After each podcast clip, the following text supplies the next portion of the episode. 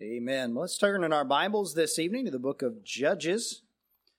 The book of Judges tonight. We're going to be looking Judges chapter 8 this evening. Judges chapter 8.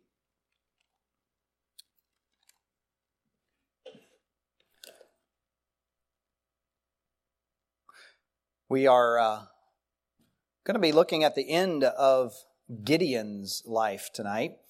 Um, Gideon is one of the more famous of the judges, up there with Samson probably, and and uh, his exploits. But um,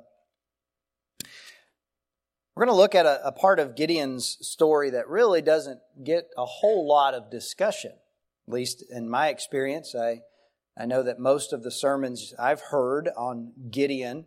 Um, had more to do with the uh, first part of, of his life rather than the latter part.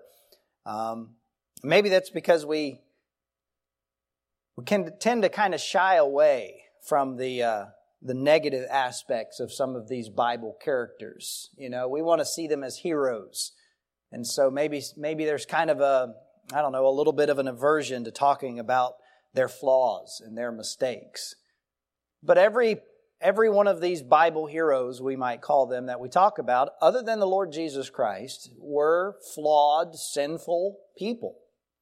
And Gideon, of course, was no exception. And he ruled in Israel as a judge during a time when the spiritual condition was very, very poor. And uh, as we saw when we looked at uh, his story last, um, you know, he grew up in a home where idol worship was a big deal. In fact, his dad had established a center for idol worship there.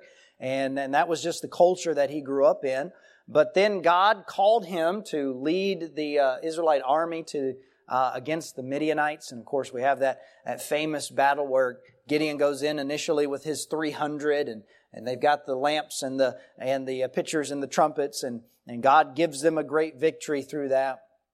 Well, when we come into chapter eight, we're finding we read in the first half of the chapter kind of the the um, uh, the second part of that victory when they were just going through and, and, and cleaning up, you might say. Um, and there is there is a passage in here that um, I someday I will come back to and I will deal with it just because I, I like how the Bible explains the story. But in a nutshell, as they're chasing down the uh, princes of Midian, uh, they come to this uh, town called Succoth and they ask for assistance, and the Succothites refuse to give it. And uh, Gideon basically says, Well, if you won't help us, you're going to pay for it.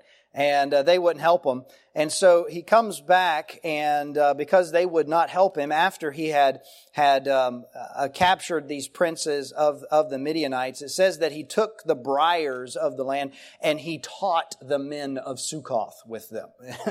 I just love that picture. Maybe someday we'll come back and, and talk about that in more detail.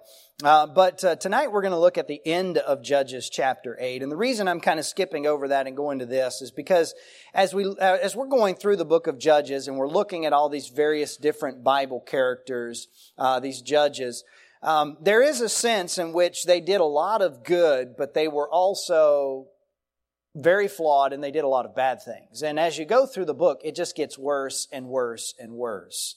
And what we see at the end of Gideon's life here was a, a series of failures, if you will. And I, I want to entitle the message tonight, The Snares of Success. The Snares of Success. Let's go down to verse 22 of Judges chapter 8. Then the men of Israel said unto Gideon, Rule thou over us, both thou and thy son and thy son's son also, for thou hast delivered us from the hand of Midian. And Gideon said unto them, I will not rule over you, neither shall my son rule over you. The Lord shall rule over you. And Gideon said unto them, I would desire a request of you, that you would give me every man the earrings of his prey. For they had golden earrings, because they were Ishmaelites. And they answered, We will willingly give them. And they spread a garment and did cast therein every man the earrings of his prey. And the weight of the golden earrings that he requested was a thousand and seven hundred shekels of gold, beside ornaments and collars and purple raiment that was on the kings of Midian, and beside the chains that were about their camels' necks. And Gideon made an ephod thereof, and put it in his city, even in Ophrah. And all Israel went thither a whoring after it, which thing became a snare unto Gideon and to his house.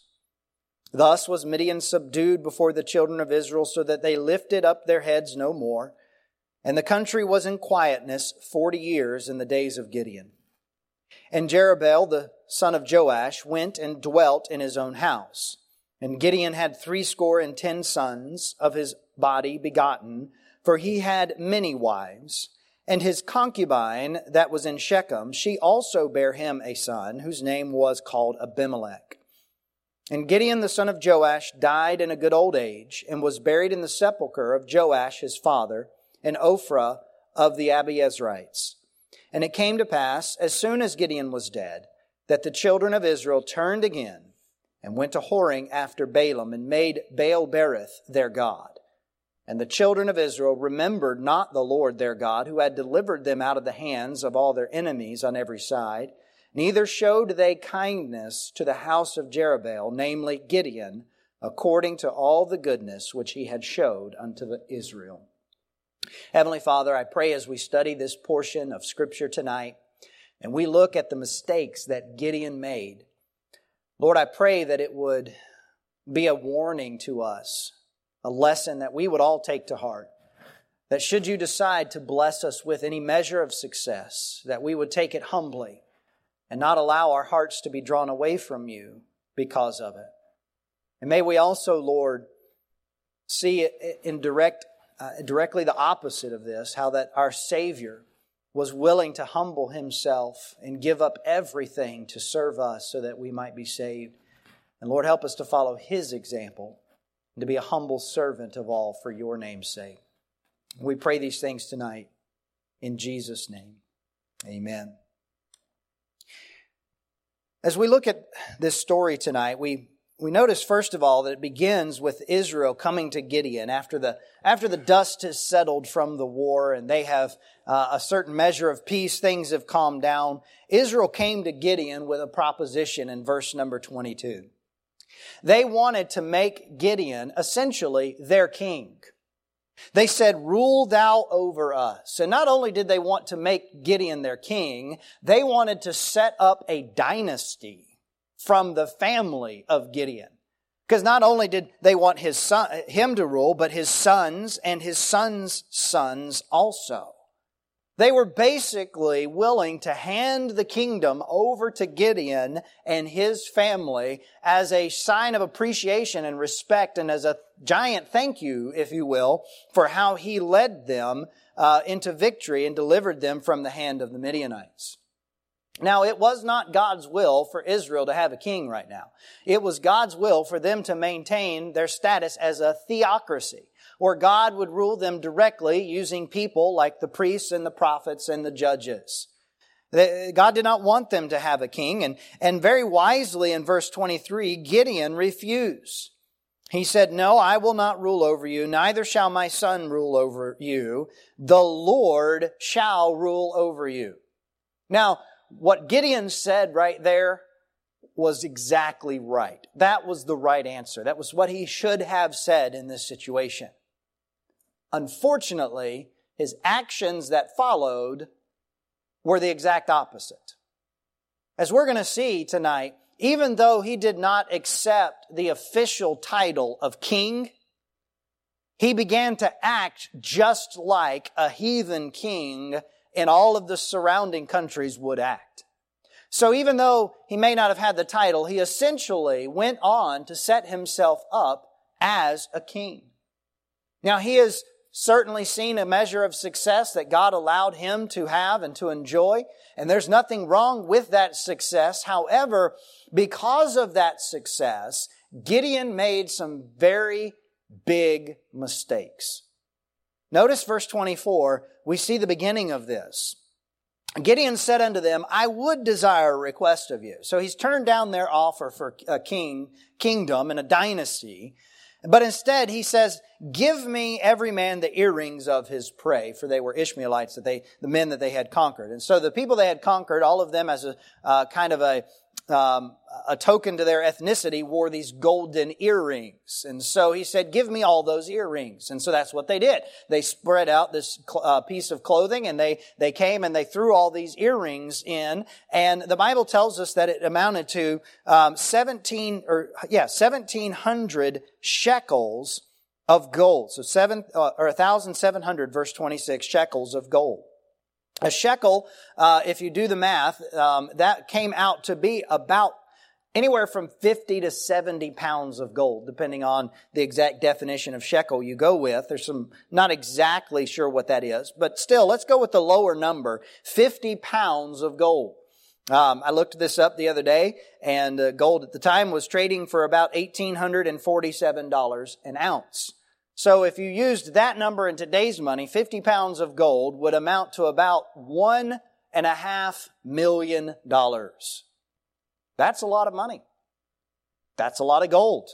And that's what they willingly gave to Gideon. Now, I don't even at this point say that it would have been wrong for Gideon to have accepted this. But notice what he does with it now in, uh, in verse number 27.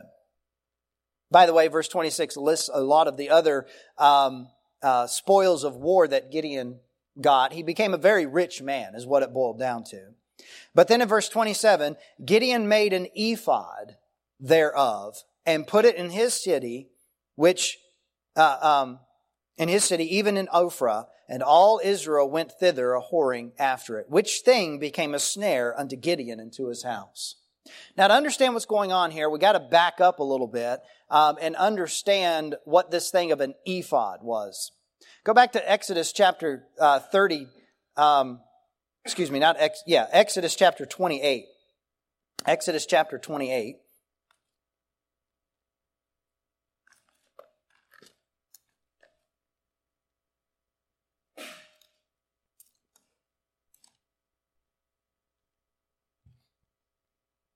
In Exodus 28, God is giving instructions for the priestly garments that the Israelites were to use.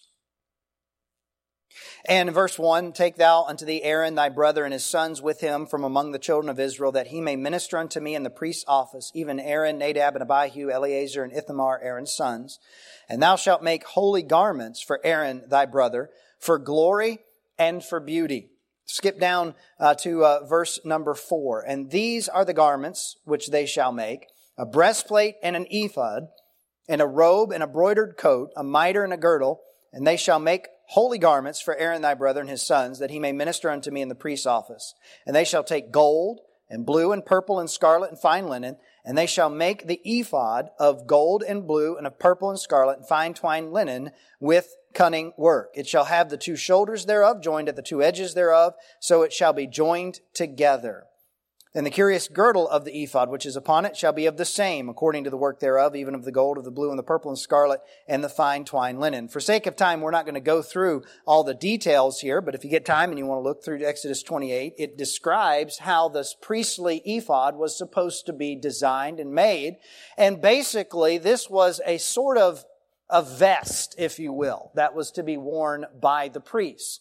Uh, so it would go on the outside of all of their priestly garments. It was very ornate, very expensive. Not only was it very expensive cloth, it had gold fibers weaved into it, and then it had pouches with all manner of different precious stones.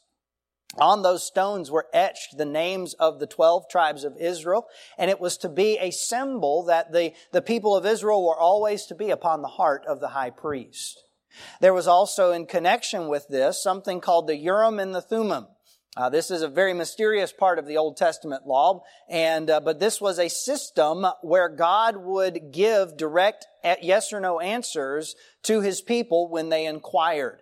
And uh, these these this Urim and Thummim, uh, most people um, uh, conclude that it was probably a simple white rock and a black rock or something like that. Uh, they would go in the shoulder pouches of this ephod. And so this garment for that the priest wore uh, was very, very significant, and there was only one of them.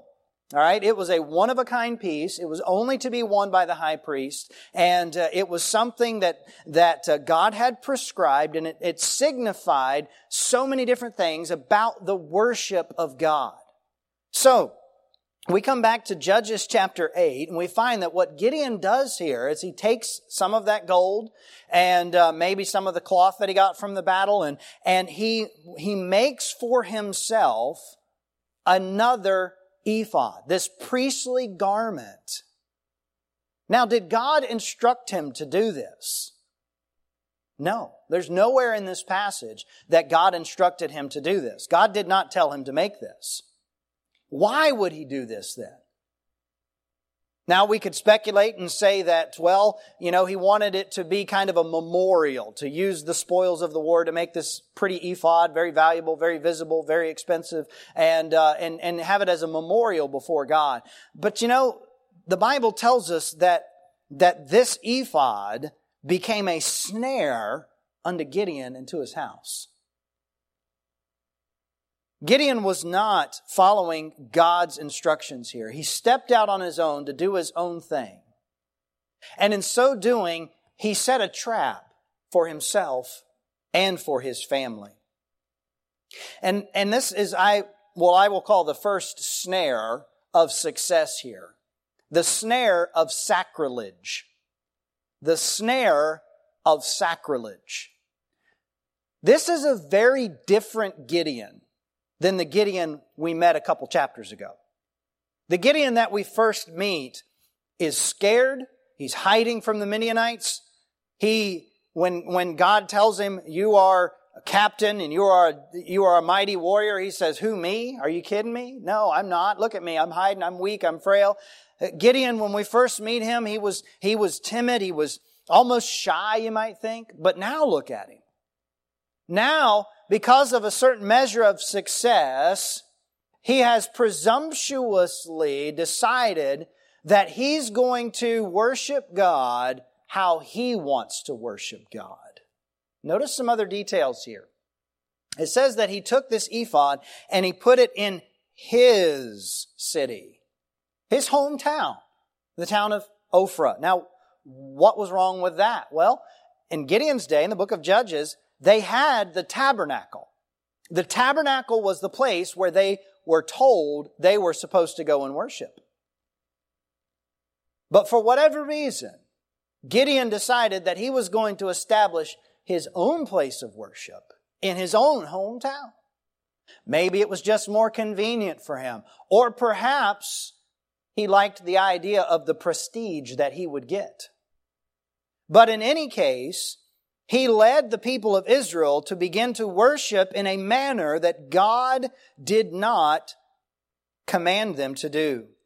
The Bible tells us in verse 27 that all Israel went thither a whoring after it. People began to come to the town of Ophrah and they began to worship this ephod and they began to worship there in an idolatrous manner. It was idolatrous because this is not how God told them to worship.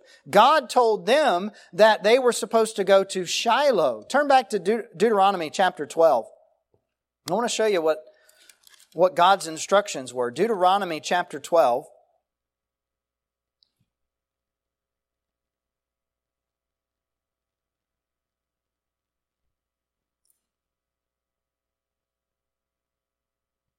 God's instructing the Israelites for when they go into the land. And in the uh, first three verses, he tells them, you go in and you destroy all the false idols.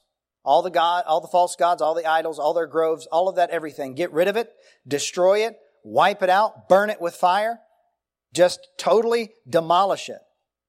Verse 4, But ye shall not do so unto the Lord your God, but unto the place which the Lord your God shall choose out of all your tribes to put his name there, even unto his habitation shall ye seek, and thither thou shalt come. Look at verse number uh, 14. But in the place which the Lord shall choose in one of thy tribes, there thou shalt offer thy burnt offerings, and there thou shalt do all that I command thee. So God's word was very clear here that God would establish the place of worship. And in, and in Gideon's day, it was at the tabernacle at Shiloh. Gideon, however, disregarded God's instruction and decided, you know what? I can worship God however I want to. And it was the success that he experienced that led to that. You know, when life is going when going poorly for us, you know, when life is hard, when we're going through trials and we're really struggling, maybe we're having financial problems, maybe we're having health problems, but when life is hard, most of the time, a lot of the time, we really feel our need for God, don't we? And, and we get very serious about the Lord. We get in our Bibles and we pray and we're faithful to church and, and, and we get really serious with God because we realize how much we need Him. Isn't it curious though that when life is going good and we are enjoying some uh, of the fruits of our labor, maybe experiencing a little bit of success, how that our hearts tend to drift from God. We don't feel our need for Him quite as much. And so we began to kind of go our own way and do our own thing. You know, as a pastor, I see this on occasion.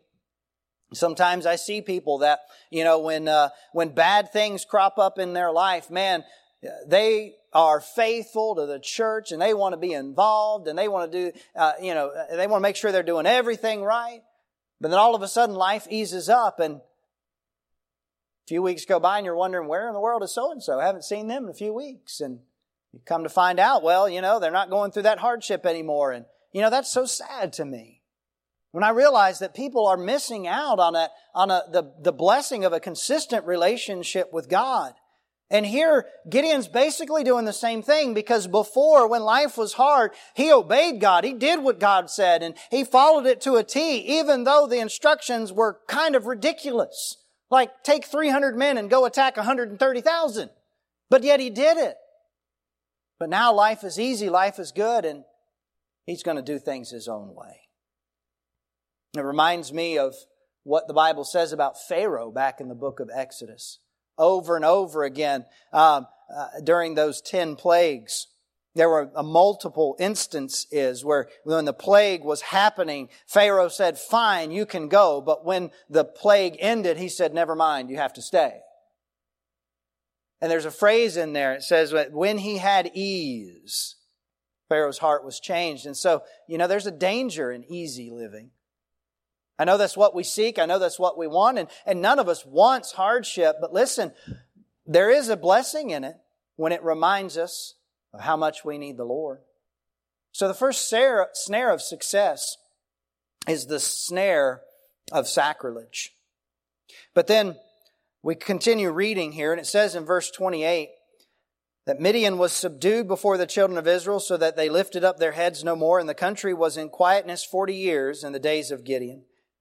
And Jer- Jerubbaal, the son of Joash, which that was Gideon's nickname, remember? Jerubbaal.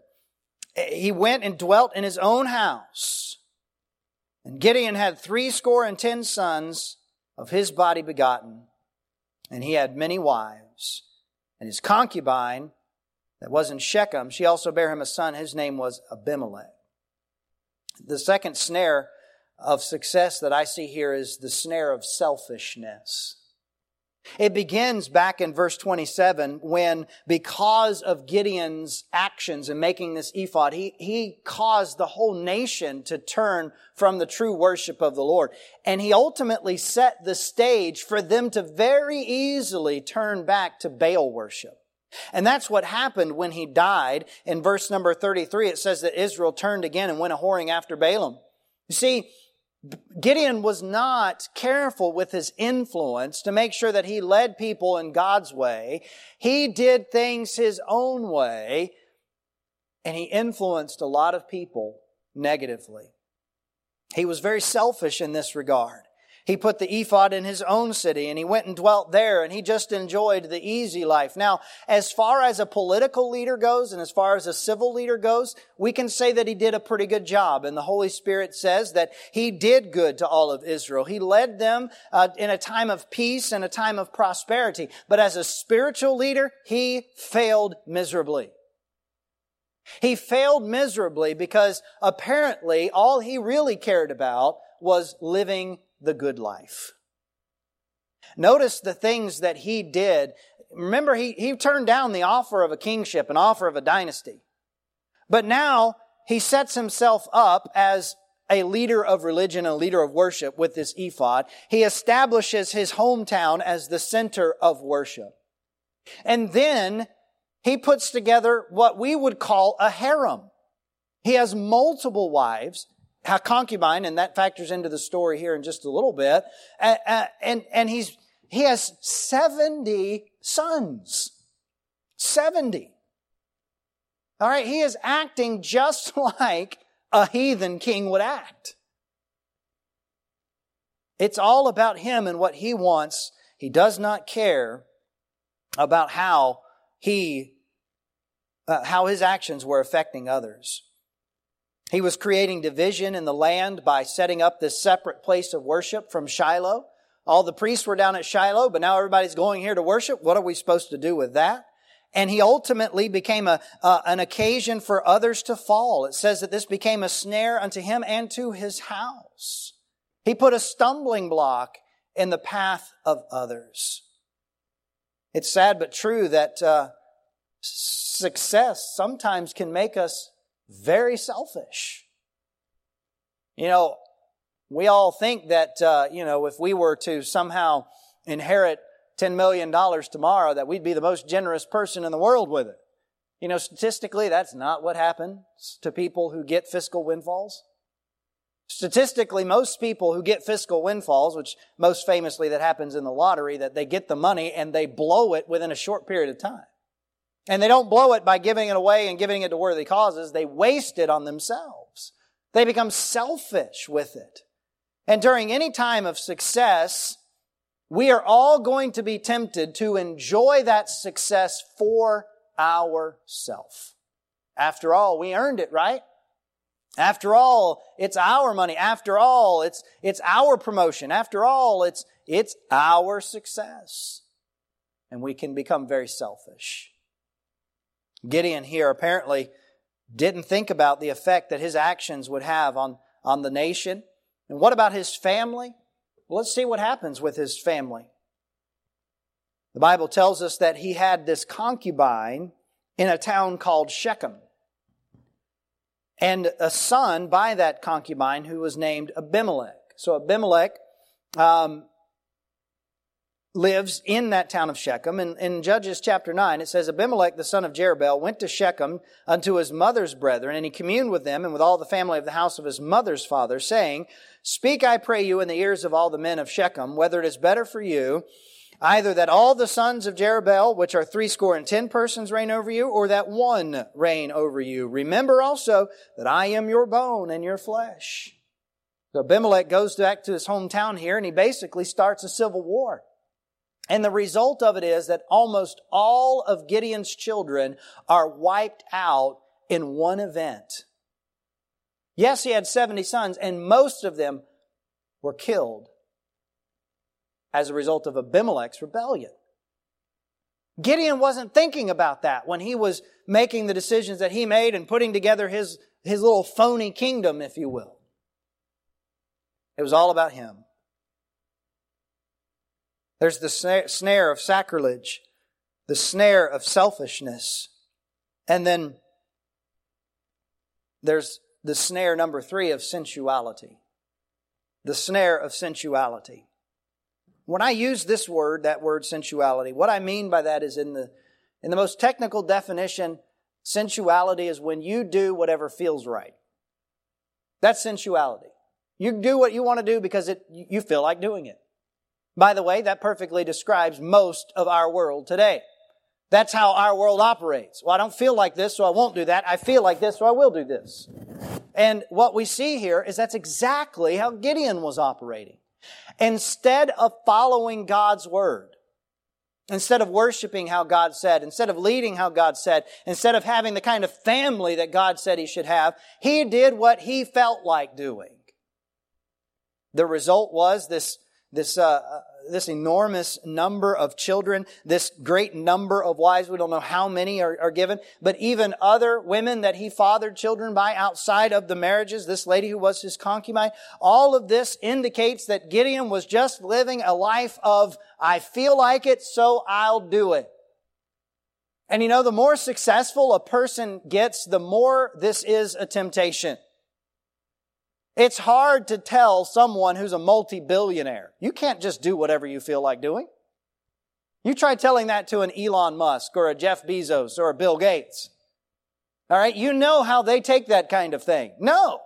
I'm successful. I can do whatever I feel like doing. That's what Gideon did. And the result was devastation. All of those children, most of them were killed violently there was strife, there was contention. But perhaps worse than all of that was that as soon as Gideon was dead, look at verse 33. Notice what the Bible says here. Judges chapter 8, verse 33. And it came to pass as soon as Gideon was dead that the children of Israel turned again and went to whoring after Baalim and made Baal Berith their God. Gideon's legacy ended up being a legacy of idolatry. That's sad. It did not have to end that way. But because Gideon did not handle success correctly, that's how it ended. With sacrilege, selfishness, and sensuality. I think there's some takeaways that we, we should take to heart this evening. First of all, be careful of the trial of prosperity. That's an expression we don't use very often. The trial of prosperity. Some of you are thinking, Lord, try me with that. But no, you need to understand tonight that there is a danger in easy living. There is a danger in success. There are temptations that come with that that you don't experience during the times of trials and hardships. So if you are blessed to experience a time of prosperity and a time of ease in your life, and if you are at a time where you are enjoying the fruits of your labor, be careful because you still have an adversary, the devil, as a roaring lion walking about seeking whom he may devour. And there is a special kind of temptation in prosperity that you need to be very, very wary of. Remember what Jesus said about the rich man? He said, how hardly, how hard it is for the rich to enter into the kingdom of God. It's easier for a camel to go through the eye of a needle than it is for a rich man to enter into the kingdom of God. Doesn't mean it's impossible. It means it's extremely difficult for someone who is wealthy and successful in these world's eyes to get saved. Why? Because they think they have everything they need.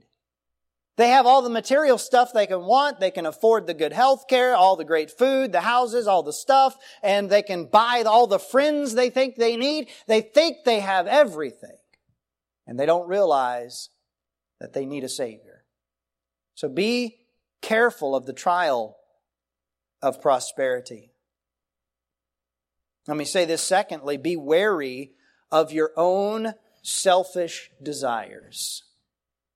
We all have them. Things that we want because we want them.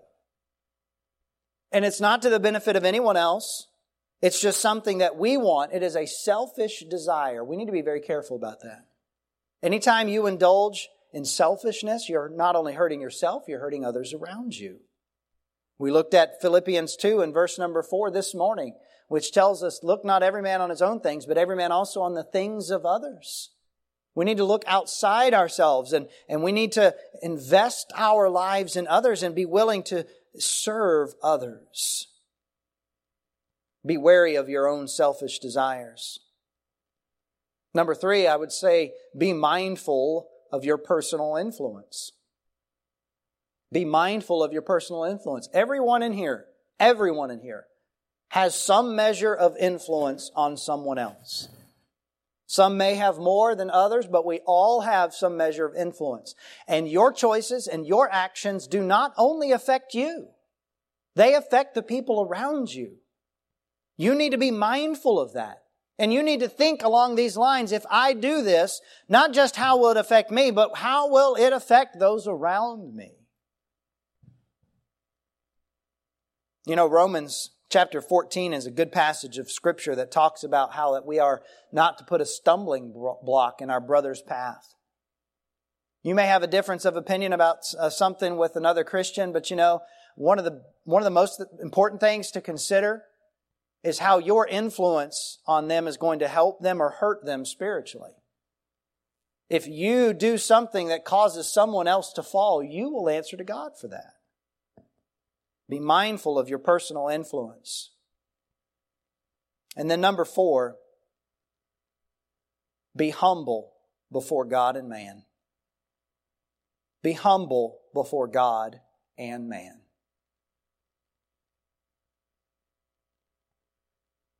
When I, uh, for a time, I worked in a, uh, a custom cabinet shop years ago while I was pastoring in North Carolina. And uh, we did uh, most of our work were, was for very, very wealthy people.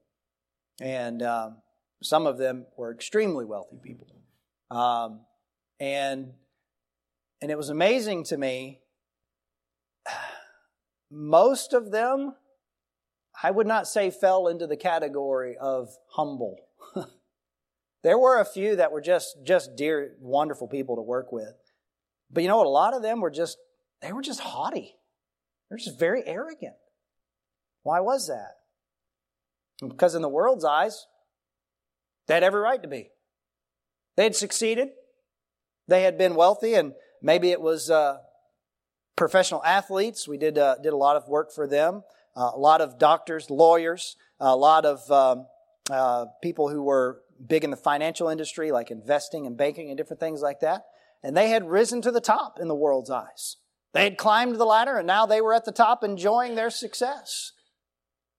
And with all of that success, there, there comes that temptation to begin to think of yourself more highly than you ought to think. To think that you're somebody, that you've made it, that you've arrived, you must be something special.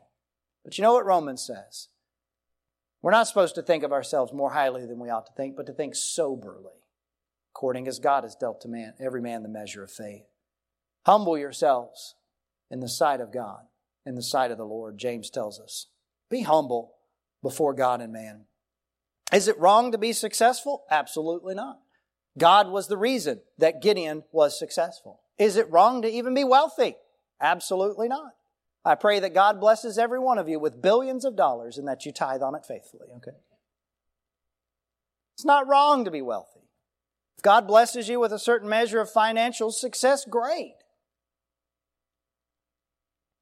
But don't let it be a snare to you.